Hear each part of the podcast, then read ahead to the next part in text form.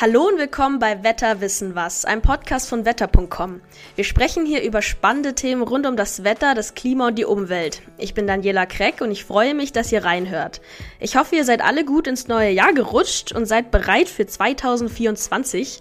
Das ist auf jeden Fall gerade der perfekte Zeitpunkt, um über 2023 zu reflektieren und danach auch gleich auf die Aussichten für das neue Jahr zu blicken. Darüber spreche ich heute mit unserem Meteorologen Andreas Machalitza. Hi Andi, schön, dass du da bist. Hallo Daniela, ich grüße dich. Frohes Neues. Frohes Neues erstmal, genau.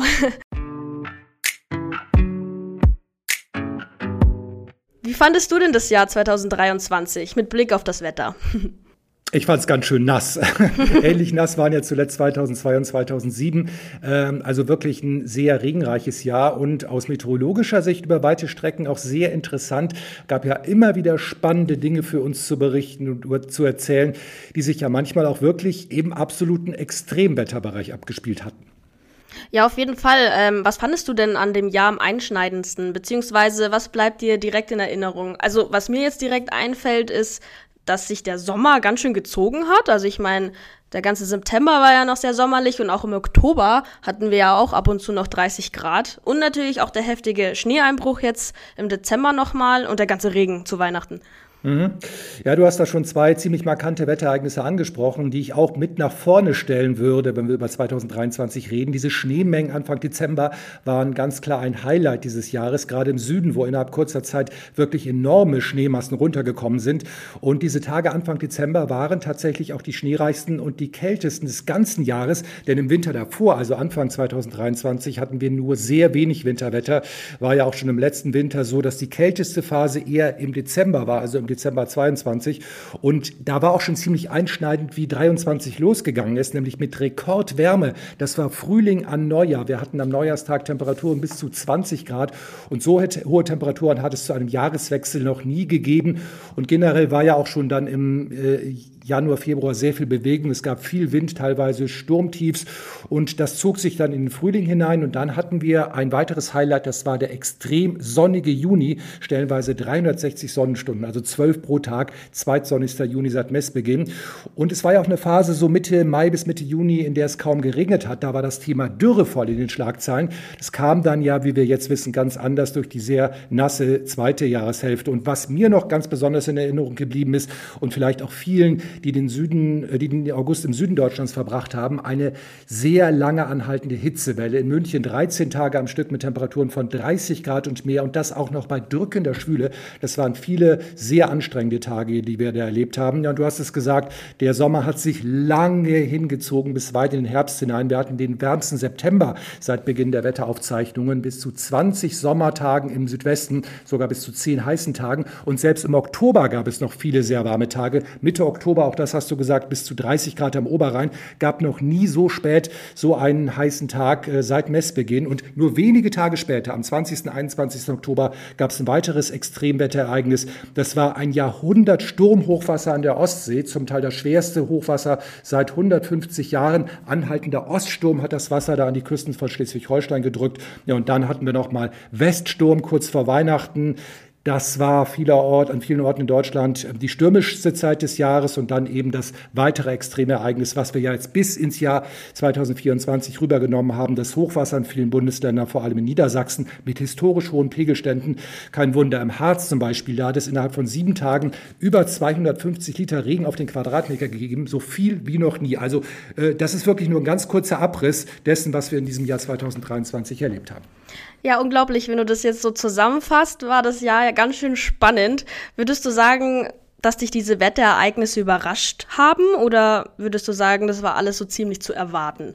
Naja, im Einzelfall kann man natürlich solche extremen Ereignisse nicht so erwarten, weder Hitzewellen noch Hochwasser. Allerdings muss man eben beim Wetter mit sehr vielem ganz einfach rechnen und auf vieles möglichst gut vorbereitet sein, in alle Richtungen, zumal wir ja sowieso den Trend zu mehr und zu auch größeren Extremwetterereignissen haben, sowohl was Temperaturrekorde angeht, hier sind es ja überwiegend dann Wärmerekorde, und zum anderen eben auch die Extreme, was Niederschläge angeht, sowohl Dürrephasen als auch Hochwasserphasen. Und weil wir jetzt gerade gerade das Hochwasser haben. Da wird sicherlich, wenn sich die Lage dann so einigermaßen beruhigt hat, auch wieder die Diskussion losgehen, inwieweit die Schutzmaßnahmen ausreichen oder nicht. Also es gab eine Menge wirklich Extremwetter und äh, ich fand die Extreme, die ich da vorhin erwähnt habe, zum einen sehr beeindruckend, weil man sieht, was alles möglich ist. Andererseits auch bedrückend, weil dieses äh, Extremwetter entweder dem Klimawandel geschuldet ist oder eben auch Schäden verursacht oder sogar Menschenleben kosten kann. Ja, ich, ich stimme dir da vollkommen zu. Irgendwo ist es sehr faszinierend und spannend, aber irgendwie mhm. macht es auch ein bisschen Angst. Äh, Gab es dann überhaupt im Jahr 2023 irgendwas, was du im Normalbereich einordnen würdest? Oder gibt es überhaupt so einen Bereich? Ja, normal ist ja immer ein schwieriger Begriff. Mit normal meint man ja in der Regel durchschnittlich. Das heißt, äh, dann heißt es gerne, dieser Monat war ein Grad wärmer als normal. Aber das suggeriert ja eben gleich, dass das dann unnormal wäre, wenn es mal ein bisschen überdurchschnittlich warm ist. Das Wetter spielt sich nun mal in einem relativ breiten Bereich mit Ausschlägen nach oben und unten ab. Das ist dann alles der Normalbereich, also im Bereich der normalen Schwankungen, die wir bei unserem Wetter nun mal haben. Insofern klar, die Extreme sind die Highlights, über die wir dann gerne und viel berichten. Aber auch im letzten Jahr hat es viele sozusagen normale Tage gegeben, also ein Bereich, den ich wirklich als normal bezeichnen würde. Das ist eben das typische Wetter, was wir oftmals haben, mit Sonne, Wolken und einzelnen Schauern. Ja, das nimmt man wahrscheinlich gar nicht mehr so wahr, weil es eben genau. durchschnittlich ist. Ja. Gut, ja, wie würdest du denn das Jahr 2023 in einem Wort zusammenfassend beschreiben? Ja, wenn du mir zwei Wörter erlaubst, warm und nass. Oder sonst würde ich sagen, ja, war es ja wirklich. Es ja, war das wärmste total. seit Beginn der Wetteraufzeichnung und das sechst nasseste. Krass. Und man könnte es mit einem Wort zusammenfassen. Interessant. Interessant, ja, das, das trifft eigentlich sehr gut zu.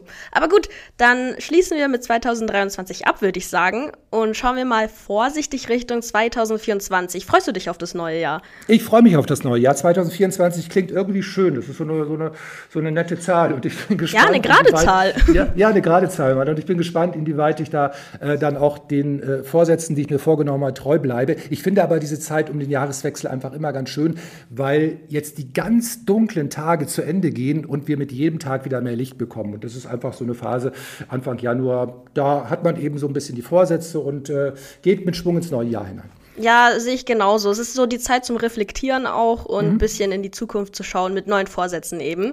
Ähm, was erhoffst du dir denn wettertechnisch vom Jahr 2024? Oder was für ein Gefühl hast du, wenn du an das Jahr denkst? Ich erhoffe mir gute Wettervorhersagen, vor allem auch gut vorherzusagende Wetterlagen. Mhm. Also ähm, treffsichere Wettervorhersagen am liebsten. Das ist mir als Meteorologe erstmal ein ganz großes Anliegen. Das wird sicherlich nicht immer klappen. Ähm, es wird auch wieder Tage geben, an denen die Wettermodelle einfach verschiedene Wege gehen, also sich so ein bisschen widersprechen. Da ist es immer die Herausforderung, daraus eine möglichst gute Prognose zu basteln. Und ich habe auch das Gefühl, dass dieses Jahr auch nicht immer so einfach werden wird, was Prognosen angeht. Ansonsten kann ich mir vorstellen, dass uns wieder das ein oder andere Extremwetterereignis bevorstehen wird. Es ist ja schon extrem losgegangen mit der Hochwassersituation. Jetzt auch wieder eine Luftmassengrenze. Da kommt wieder Kaltluft aus Norden, der Winter kommt zurück. Ähm, aber was dann im Einzelnen in den nächsten Monaten passiert, äh, ob wir im März einen heftigen Sturm kriegen, im Juli ordentlich schwitzen oder im Oktober wieder nasse Füße kriegen, das kann ich dir leider auch nicht genau sagen. Jetzt nur vom Gefühl her, äh, glaubst du, es wird so ähnlich wie 2023 oder sogar heftiger von den Highlights her? Ich denke mal, wir werden wieder einige Highlights bekommen. 2023 äh, hat er natürlich Maßstäbe gesetzt, aber man muss auch nur auf die letzten Jahre zurückbringen. 22, 21, 20, auch da findet man immer wieder solche extreme Ereignisse. Und insofern, ja, denke ich mal, dass wir da Ähnliches erleben können. Das Wetter wird wohl für einige Schlagzeilen sorgen. Ja, wie gesagt, wir haben gerade mal die ersten Tage des neuen Jahres und es ist schon so viel los. Was sagen denn die Langfristprognosen für den Start ins neue Jahr? Also man kann jetzt schon mal so ein bisschen in den Januar hineingucken und was uns da erwartet. Das sieht erstmal ein bisschen mehr nach Winter aus. Nach dem Hochwasser, nach dem Sturm kommt jetzt die Kälte aus Richtung Skandinavien. Da hatten wir ja schon die letzten Tage wirklich sehr große Kälte, teilweise die äh, tiefsten Temperaturen dieses Jahrhunderts stellenweise. Und äh, jetzt kommt eben Teil dieser Frostluft nach Deutschland. Aus dem Regen wird Schnee, nächste Woche trocken, kaltes Winterwetter. Die Hochwasserlage kann sich dann so ganz langsam entspannen, wird allerdings dauern, bis überall wieder Normalität herrscht. Und eventuell wird es dann im weiteren Verlauf in der zweiten Januarhälfte wieder ein bisschen milder. Allerdings bleibt es über Nordeuropa wohl frostig und da können wir immer wieder mal Kaltlufteinbrüche bekommen, eventuell auch wieder so typische Luftmassengrenzen. Genau genau über Deutschland mit den entsprechend heftigen Wettererscheinungen, also Sturm, Schnee oder auch gefrierender Regen. Das ist aber schon mal eine gute Nachricht, dass die Hochwassersituation sich beruhigen wird. Aber Stichpunkt, Stichpunkt Hochwasser. Wie schaut es mit den Regenmengen aus, äh, speziell im Sommer? Wie hoch schätzt du denn die Überflutungsgefahr ein? Naja, ob wir einen nassen oder einen trockenen Sommer bekommen, wissen wir jetzt auch noch nicht so genau. Es gibt da was so überhaupt die Niederschläge äh, langfristig angeht, so gar keinen klaren Trend. Der letzte Sommer war ja relativ nass, der 2022er Sommer war sehr trocken, 2021 war wiederum äh, relativ nass. Womit wir auf jeden Fall rechnen müssen, sind lokale heftige Regengüsse in Verbindung mit schweren Gewittern, wie sie so in hochsommerlichen Phasen mit der entsprechenden Wärmeenergie, der Feuchtigkeit und der Labilität immer wieder auftreten können. Das ist dann eben punktuell, aber dann eben auch mit großer Überflutungsgefahr.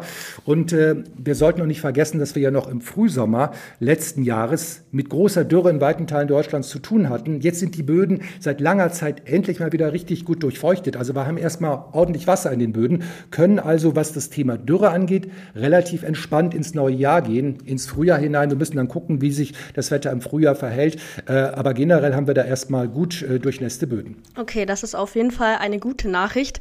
Ich muss immer mal wieder an die Flutkatastrophe aus dem Jahr 2021 denken. Mhm. Denkst du, wir müssen uns auf sowas einstellen? Jetzt nicht unbedingt dieses Jahr, sondern generell? Ja, generell nimmt die Gefahr ganz einfach zu und ähm, da muss man eben zusehen, dass man dann die entsprechenden Schutzmaßnahmen ergreift und auf alles ähm, oder auf alles Denkbare vorbereitet ist.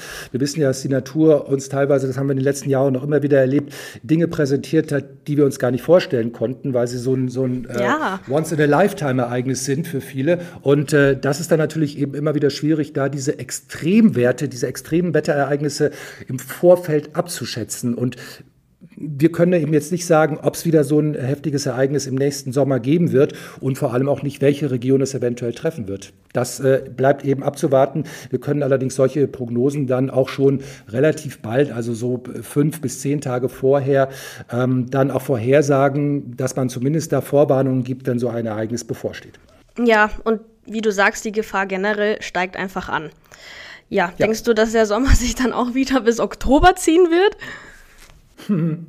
ähm, möglich, aber das war letztes Jahr schon ziemlich extrem, muss man sagen, äh, mit diesen sehr vielen und sehr äh, warmen bis heißen Tagen, ähm, würde ich erstmal als Ausreißer betrachten. Generell wird es in der Folge sicherlich dann auch in den nächsten Jahrzehnten häufiger passieren, dass sich der Sommer eben weiter nach hinten ausdehnt. Ob es in diesem Jahr wieder so ist, ja, möglich, aber äh, wir, ich gehe ich geh erstmal davon aus, dass wir ähm, das ist das größere Thema sicherlich dann im äh, Juni, Juli, August mit Hitzephasen rechnen müssen. Und die können dann natürlich auch wieder für große Probleme sorgen, wenn sie entsprechend langanhaltend und heftig sein werden. Dann schauen wir mal ein bisschen weiter in die Zukunft, äh, das Jahr 2034 oder 2044. Hm? Wie glaubst du, wird es da aussehen mit den Wetterextremen? Ja. Naja, wir können äh, ganz klar sagen, es gibt einen langfristigen Erwärmungstrend. Das ist ganz klar. Ähm, wir können allerdings jetzt nicht einzelne Jahre herausgreifen. Da müsste man würfeln. Ähm, der langfristige Trend zeigt eben, es wird wärmer. Die Extreme werden sicherlich zunehmen. Kann aber für 2034 oder 2044, wenn du nach diesen beiden Jahren fragst, alles relativ unspektakulär sein. Ähm, und wir haben die Erwärmung generell in den Sommer- und Wintermonaten, ähm, was übrigens erstmal nicht bedeutet, dass es dann nicht mehr schneien wird. Seltener sicherlich, aber Schneefallereignisse können umso heftiger werden. Wir haben das ja auch im letzten Dezember jetzt gerade erlebt. Und grundsätzlich wird es vermutlich, wie gesagt, eine Zunahme von Extremwetterereignissen geben, Länge anhaltende Dürrephasen genauso wie Hochwasserphasen. Es gilt also, sich darauf vorzubereiten, Wasser aus nassen für trockene Phasen zu speichern und zurückzuhalten. Gut, dann sprechen wir im Jahr 2034 nochmal darüber, oder? ja, sehr gerne. Ich, ich, ich mache schon mal einen Termin. In Outlook dann, ja. ja Weiß genau. Bescheid. Okay, äh, dann sind wir hiermit auch schon am Ende der Folge angekommen. Danke für deine Zeit und deine Einschätzung, Andi. Ich bin gespannt, was uns dieses Jahr alles erwarten wird. Und ja, das besprechen wir einfach in der nächsten Podcast-Folge, würde ich sagen. Ja, sehr gerne. Ciao. Dann hören wir uns beim nächsten Mal. Bis dann. Ciao. Danke, dass auch ihr heute reingehört habt und wenn euch unser Podcast gefällt und ihr uns unterstützen wollt, dann abonniert doch unseren Kanal hier auf Spotify, iTunes, YouTube und Co. Dann verpasst ihr auch keine Folge zum Thema Wetter und Klima.